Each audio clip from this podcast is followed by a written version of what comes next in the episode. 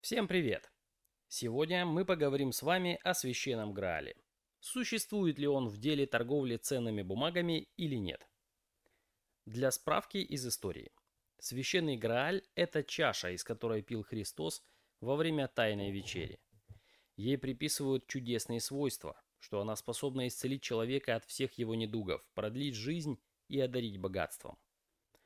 Многие отправлялись на поиски этого Грааля – но, что и следовало ожидать, священный Грааль так никто и не нашел.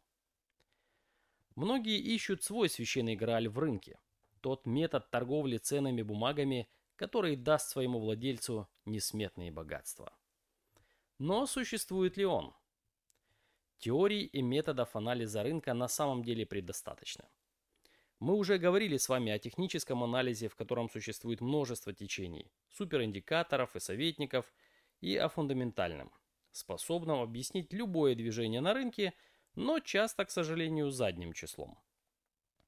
И несмотря на всю сложность прогноза стоимости ценных бумаг, это дело продолжает привлекать все новых людей, желающих научиться зарабатывать типа легкие деньги. На самом деле заработать на рынке, конечно, можно, но это в действительности тяжелый труд. Люди, которые зарабатывают на рынке, имеют свои предпочтения в его анализе. Но у всех их есть нечто общее. Вот эти несколько моментов в подходе и анализе рынка и можно считать священным граалем. Давайте рассмотрим их. Первое – это отношение к делу. Это настоящий бизнес. Для всех профессионалов это не торговля воздухом и не игра – Бывает от друзей на выходных слышишь, ну, что ты там выиграл на этой неделе? И я всегда отвечаю одинаково. Это не игра. Но такой вопрос показывает, какие стереотипы существуют в головах людей. Заработать деньги на том, что можно пощупать и потрогать – бизнес. А остальное – игрушки. В любом бизнесе мы вкладываем деньги. Чтобы он начал окупать себя, необходимо время. Первый раз мы начинаем хлопать в ладоши, когда бизнес выходит на самоокупаемость. А если он окупился за 3-5 лет, это праздник. Посмотрим на торговлю ценными бумагами как на бизнес. У нас есть сумма инвестирования, сам депозит. У нас есть сумма, которую вместо аренды помещения и его ремонта мы вкладываем в хорошее рабочее место.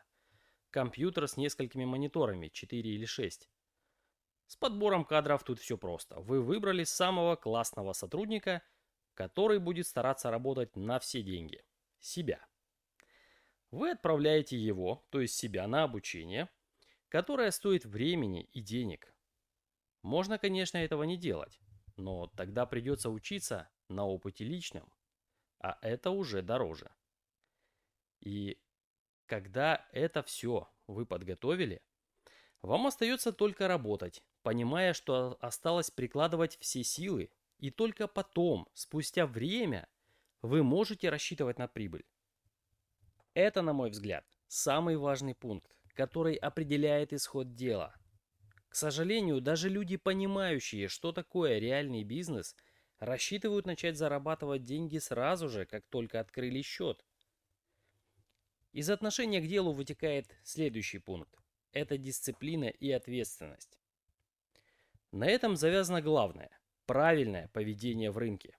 Профессионал, входя в сделку, четко оценивает риски и потенциал и знает, что если что-то пойдет не так, в какой точке он выйдет из нее и с каким убытком. И этот убыток не будет катастрофическим. Если же цена будет двигаться в нужном направлении, то по каким причинам произойдет выход из сделки с прибылью? Отдельно хочется отметить, что вопреки расхожему мнению профессионал не тот, кто всегда торгует прибыльные сделки. Они имеют право быть у всех. Только вот последствия этих убыточных сделок разные.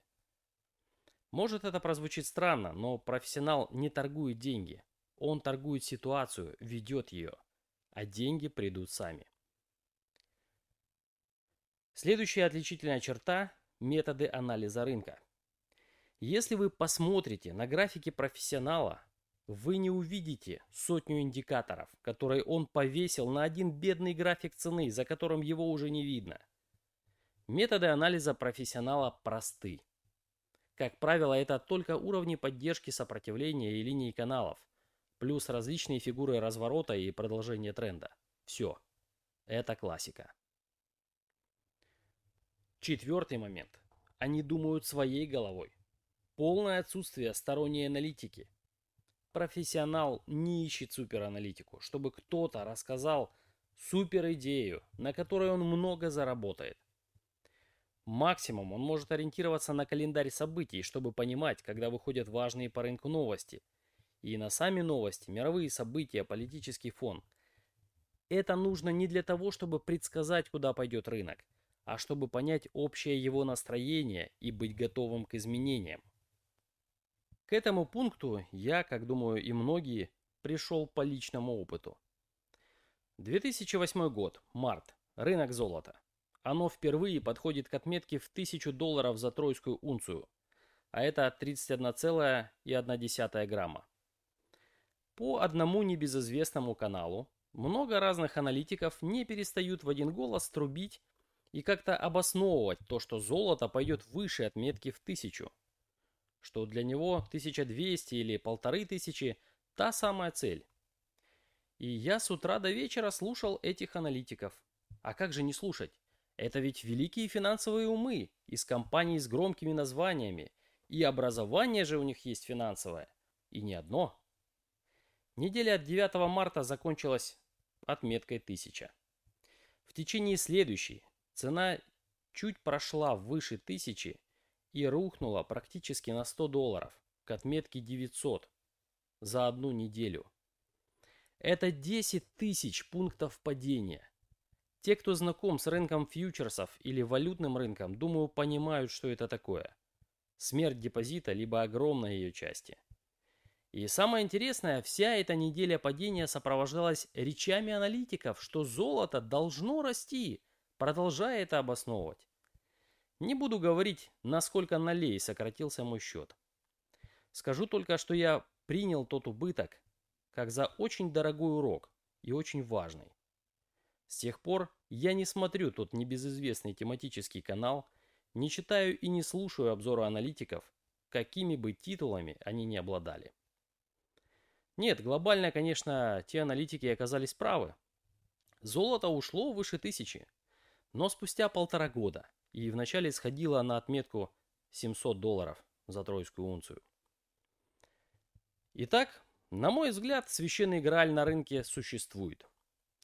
Не вдаваясь в, де в детали, он существует в таких базовых вещах, как отношение к делу, дисциплина и ответственность, классические методы анализа рынка и думать своей головой, не перекладывая ответственность в этой части на аналитиков. С вами был американский инвестор. Спасибо, что слушали. Пока.